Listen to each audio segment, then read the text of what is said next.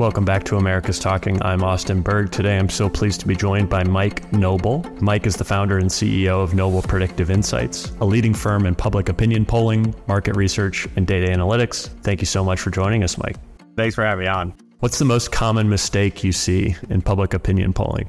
I think the most common mistake in, in public opinion polling is people counting polls that aren't, in fact, actually polls. Uh, I'll give you a perfect example. My mother-in-law, she, she got a, a, a, a poll, but it's, it's, it's clearly political for fundraising. It's like, uh, you know, do you think, you know, uh, what do you think about Nancy Pelosi being president? Uh, do you approve? And of course, she's like, no. She answers the one question and then directs her right to a fundraising page. And when I ask her later, like, how was your day? She goes, oh, I took a poll earlier. I'm like, that's not a poll. And so I think that's kind of one of the interesting, I guess by technically, that would technically be a poll, but not anywhere close to the standards or rigors. And I think the biggest misconception is it's fine to look at the numbers uh, on there, but the numbers matter if it they have to be representative of your population, right? And if they're not representative of your population, it doesn't matter what the numbers say or, or what's on the sheet of paper. So I think that's one of the common misconceptions out there is that all polls are are good and, and they all get kind of thrown into one bucket. For the average news consumer, though, so say, you know, they see some local news story about a poll about a political horse race. What are some red flags you can give people on that? So they look it up. Like, what are you doing? What are the first three things you're looking at to see if that's something that's worth taking seriously? Three things I'd look up is one is you can easily go to like uh, Real Clear Politics or 538. So they're uh, polling aggregator sites. So they will put polls on there. So, uh, for example, if a poll's out there, you could see, hey, what were other polls that were put out in that same area? Is that roughly around the same or is an outlier? But more the easier things to spot without having to use the internet is that uh, you know sample size. You know how big was that uh, uh, sample or group? If it's under 400, uh, I would probably be a little suspect of that. And also, you know, who's the firm that's doing it? Uh, one of the biggest things I'd say in polling is separating the partisan from nonpartisan pollsters out there. Perfect example: last election uh, during the presidential. There's a ton of polling done. There was a significant difference. The partisan pollsters were off uh, by the on average like roughly four points on a race, which is a lot, and the nonpartisans were much closer uh, to the middle. So you know, do they have a vested interest? So Republican firm puts out a poll, and the Republicans dominating. You may want to question that, and I think also you know how they collect their data is important. So uh, that's also important whether you know, if they did like email or something like that, definitely discount it. So I think really the reputation and a, a known brand, because there's a lot of polls, but there's a lot of ones that do it right and a lot of ones that frankly uh, don't. And that's where I think people get misled. And that's where some of the consternation comes. So, a big point of discussion after uh, obviously uh, Trump in 2016, but even in the last couple of years, is this whole question of non response bias, right? Like, who are the people who are just never going to answer a question about a political topic? And how do we make sure that those people are represented in polls? What do you think of that entire issue? How do, how do we solve for that? Great question. Uh, well, there's a couple of solutions to it, uh, but to look back is that this uh, response bias issue came up two elections ago, and that was you know those uh, uh, I think the Trump cohort that said kind of hey you know fake news, fake polling, and they weren't taking the polls, uh, and we saw that in certain uh, folks' data where you know they weren't really capturing some of that group. And what's so interesting is, and there's a lot of work that was done uh, in the interim to work on that. But then the next cycle that came, that response bias was gone uh, frankly, all those folks were absolutely responding to the polls. So it was almost of seasonal, I would say. And that uh, when I look at the response bias, is that people say, "Oh, polling," because the response there's some response bias, which you have it not only just in party affiliation, but you see it uh, definitely on education uh, levels. Mm-hmm. So, for example. In theory, you take, let's say, the registered voter file list, you, you take that, you randomize it, everyone has an equal chance to take the poll. Well, the thing is, though, that's assuming everyone responds at, responds at the same rate. And what we saw uh, in polling, what's happened is people with a college degree or higher, so their educational level, people with a college degree or higher were more likely to take the poll than people that uh, were not college educated, because typically they may have probably more blue collar jobs. So they actually have to be there. They can't be working remotely from home. And so, uh, basically, ways to, to, to blunt that or uh, to mitigate that is that you just basically do some pre stratification or put in some quotas in there. So, you know, you're not getting so many college educated folks. You can you can cap them, and you just have to you know put a little more effort or make a little bit more attempt to ultimately balance it out. So I think that's part of it. I think the other part of it is that you know the response rates on polling, uh, when you look at like Pew Research or Gallup that tracks that over time, is that we're some of the lowest response rates ever. I mean, we're at like 5% of people take a poll. And I think it's kind of a cultural shift where people have been so busy, they got so much on their plate, so much instant gratification. So when, when they get a call to take a poll, a lot of people look at it as, as an annoyance or an issue. And when ultimately those opinions are really what decision makers look at. So presidents, parties, all these powers that be, so to speak, they all use that. And so that, that opinion being ejected in, they don't look at it as more of like a public service as it used to. So I think that's come with some of the other interesting issues running into, but polling is still very much accurate and alive. It's just we've had to adapt in the industry. They didn't have to adapt for like five decades. I mean, it was really the same. And really what's changed in the last uh, 10 years is really how how you contact folks. Before you could just do phone based, so you you know uh, everyone had a landline phone, so like random digit dialing that used to be a thing. It's not a thing anymore uh, because you know a lot of people don't have it. And getting uh, Gen Z folks to uh, to answer or talk to a live human, yeah, good luck with that. Uh, you know, you, they'll text you all day. Uh, you know, so basically you had to you know break it up or just do different modes of collection to ultimately get to your you know representative sample. In what ways can prediction markets be more accurate than polls? Or I mean, it's a completely different beast, but when people are putting real money on the line to bet on an outcome, how is that different than the knowledge you would take from a poll? Well, it's a great question. And when you look at uh, okay, the prediction markets in polling is that uh, remember when you do uh, let's just say it's a single poll, well, a single poll, remember, the field dates are really important. So, and that kind of tails back into that last question of things to look for. The field time. So, when was that poll in the field? Was that, you know, even though you're reading the results, let's say today, but was that poll potentially done, you know, from June 15th to, I don't know, July 1st? You know, they were in there for 15 days. So, knowing that time that it happened, uh, so if you're looking at just one poll, maybe not, and that's why I think the aggregates are pretty good. Uh, uh, and but polling alone is not going to be strong enough for the for the prediction markets. Like, and I can't speak so much in the betting markets. I've never done that. I've heard of them, uh, but I haven't been on there. But you look at like polling aggregators like 538 or other election forecasters such as like Sabato's Crystal Ball, which by the way was the most accurate the last two elections in a row. Uh, is that you know basically you can never be 100%. You're still going to miss some, but you're going to be incredibly accurate. And polling, I think, is one tool, but also you got to take in some qualitative measures of like uh, money. You know, how much money do they campaign? Because let's say the race, you know, you and I, Austin, are neck and neck in the race. We're two weeks out. I'm up five points, but I also have no money, and you got a bunch, and you're just hammering me with ads. Well, that's probably going to swing the other way, and you'll probably end up beating me at the end of the day. So there's other qualitative factors that get in there, but they're actually overall pretty good at predicting. But the prediction markets, eh, you know, I still think polling mixed in with some of the other, uh, you know, key performance indicators or KPIs out there. If you have more indicators, you can be pretty accurate overall. I mean, there's few election results, frankly, that surprise me if you have enough data to look at. You just completed a poll of 2,500 registered voters across the U.S. Uh, with our friends at the Center Square. What was the most surprising thing you learned there?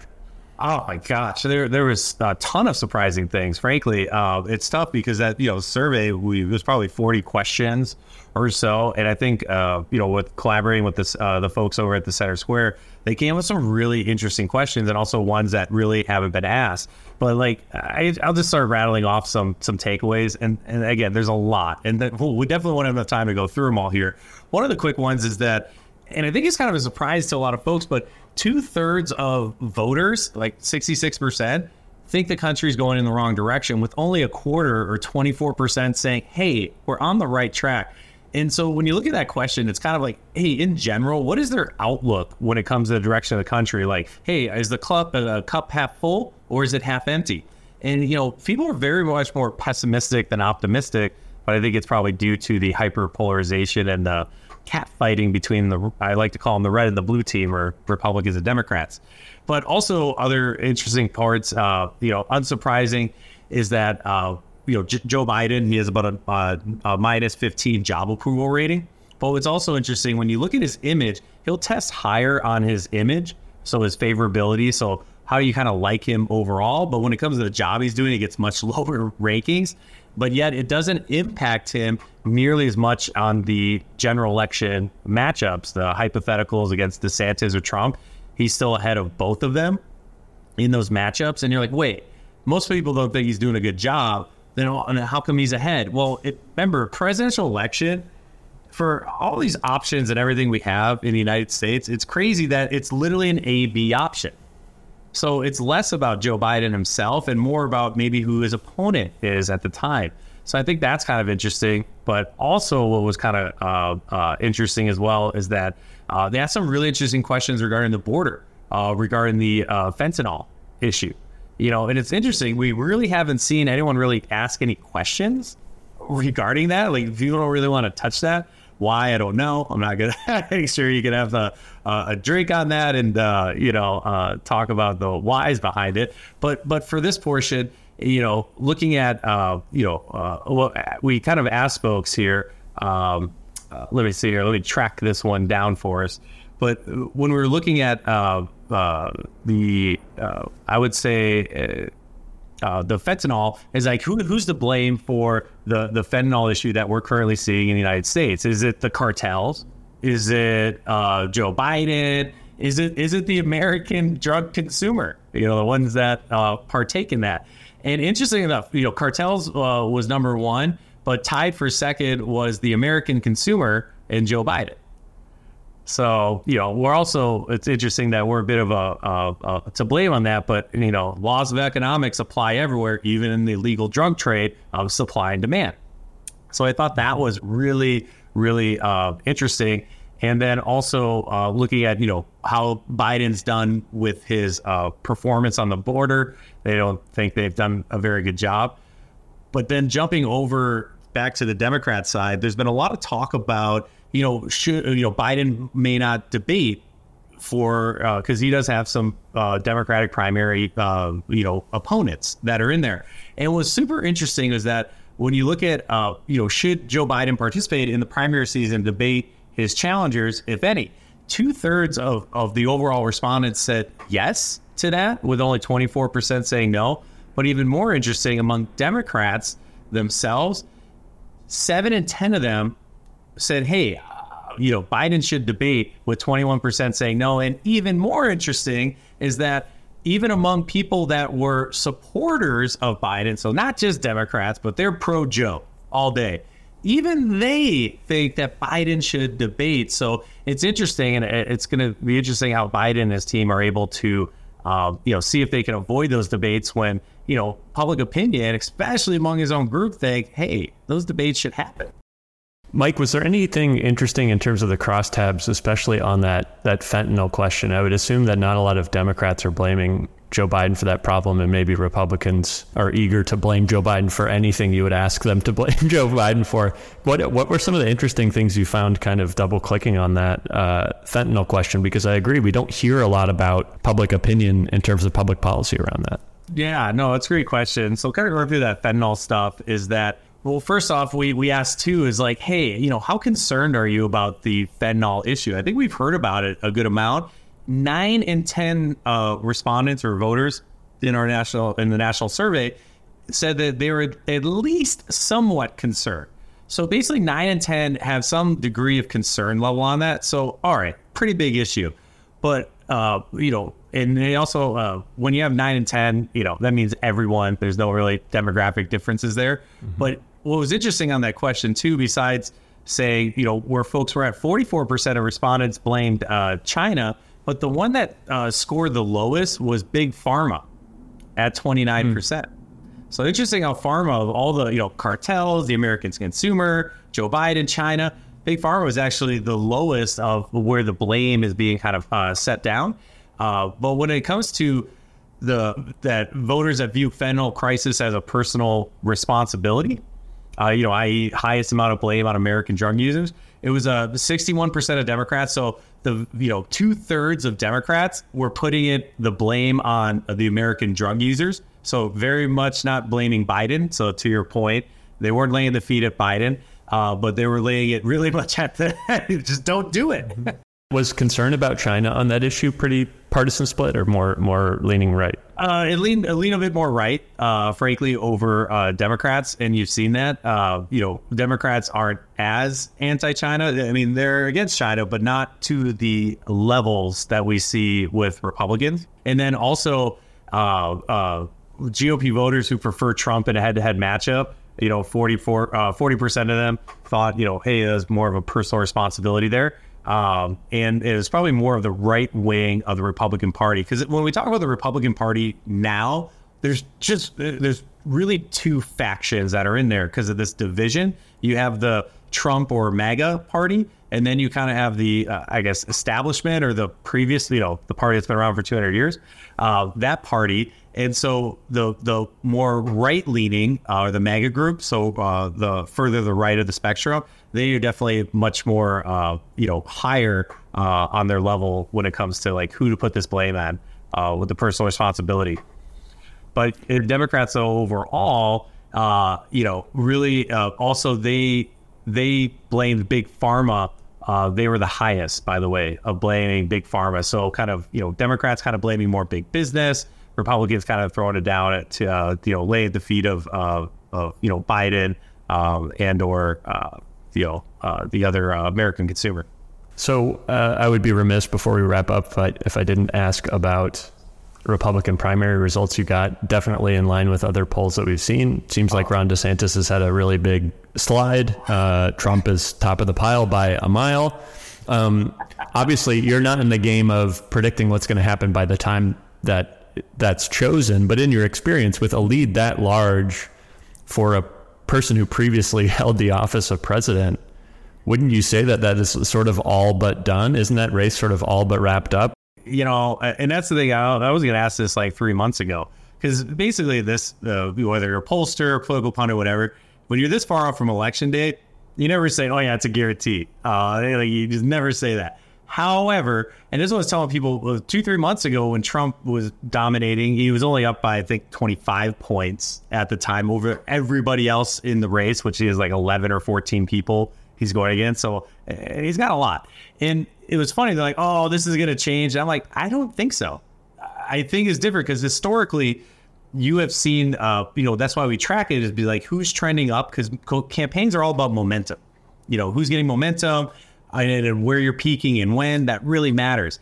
The, the the issue, and that's what I was talking about months ago, was that I don't think that's that's the case, and I don't think those historical norms or uh, elections we've had previously are still the same because I think the game has changed. Because when it comes to like Trump and his group, you know, his supporters are very much uh, very loyal and they're not going to move. I mean, between all of the allegations, all of the stuff, if anything, it's hardened his support. And it's funny, once the uh, criminal, you know, the the indictments and items started coming across, you notice there's a rally around the flag effect with him in the primary among Republican voters.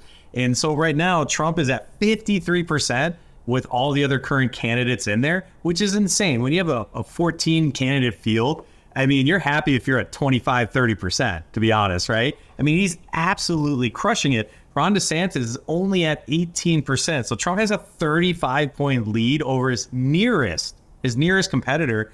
And then uh, Ramaswamy is literally the one, uh, you know, somewhat close, but everybody else is in single digits. And so I basically, I would be shocked if Trump didn't win this primary because I just don't think his group's moving. And DeSantis, has really dropped uh, in the last five, six months. I think his issue was that it was a great compare and contrast after the elections. He absolutely dominated in swing state Florida. Trump and his candidates kind of underperformed during the midterm elections. But then he decided not to run for president right away, finish up his gubernatorial stuff or legislative session down in Florida. So he has hands tied behind his back, and he was sitting there getting beat up by Trump. And then, of course, uh, dealing with some other issues. And so now you know, I think DeSantis is just in a tough spot. He's really struggling to gain traction. So, I mean, it's Trump's it's Trump's election to lose, and uh, with these uh, court things going on, it's unprecedented because we've never really been into the case where it could literally hypothetically happen where he's on a ticket for president, he goes to jail, wins, pardons himself. All it's completely possible, but we've never ran into that. And but you know, absolutely, it's it's Trump's to win. And, and again, I don't have a dog in the fight. I don't care if he gets convicted or not. Honestly, it's not my job. My job is just to call the data and you know give you good uh, analysis and, and solid predictions. Mike Noble, he's the founder and CEO of Noble Predictive Insights. Mike, thank you for talking. Awesome. It's been a privilege. Thank you.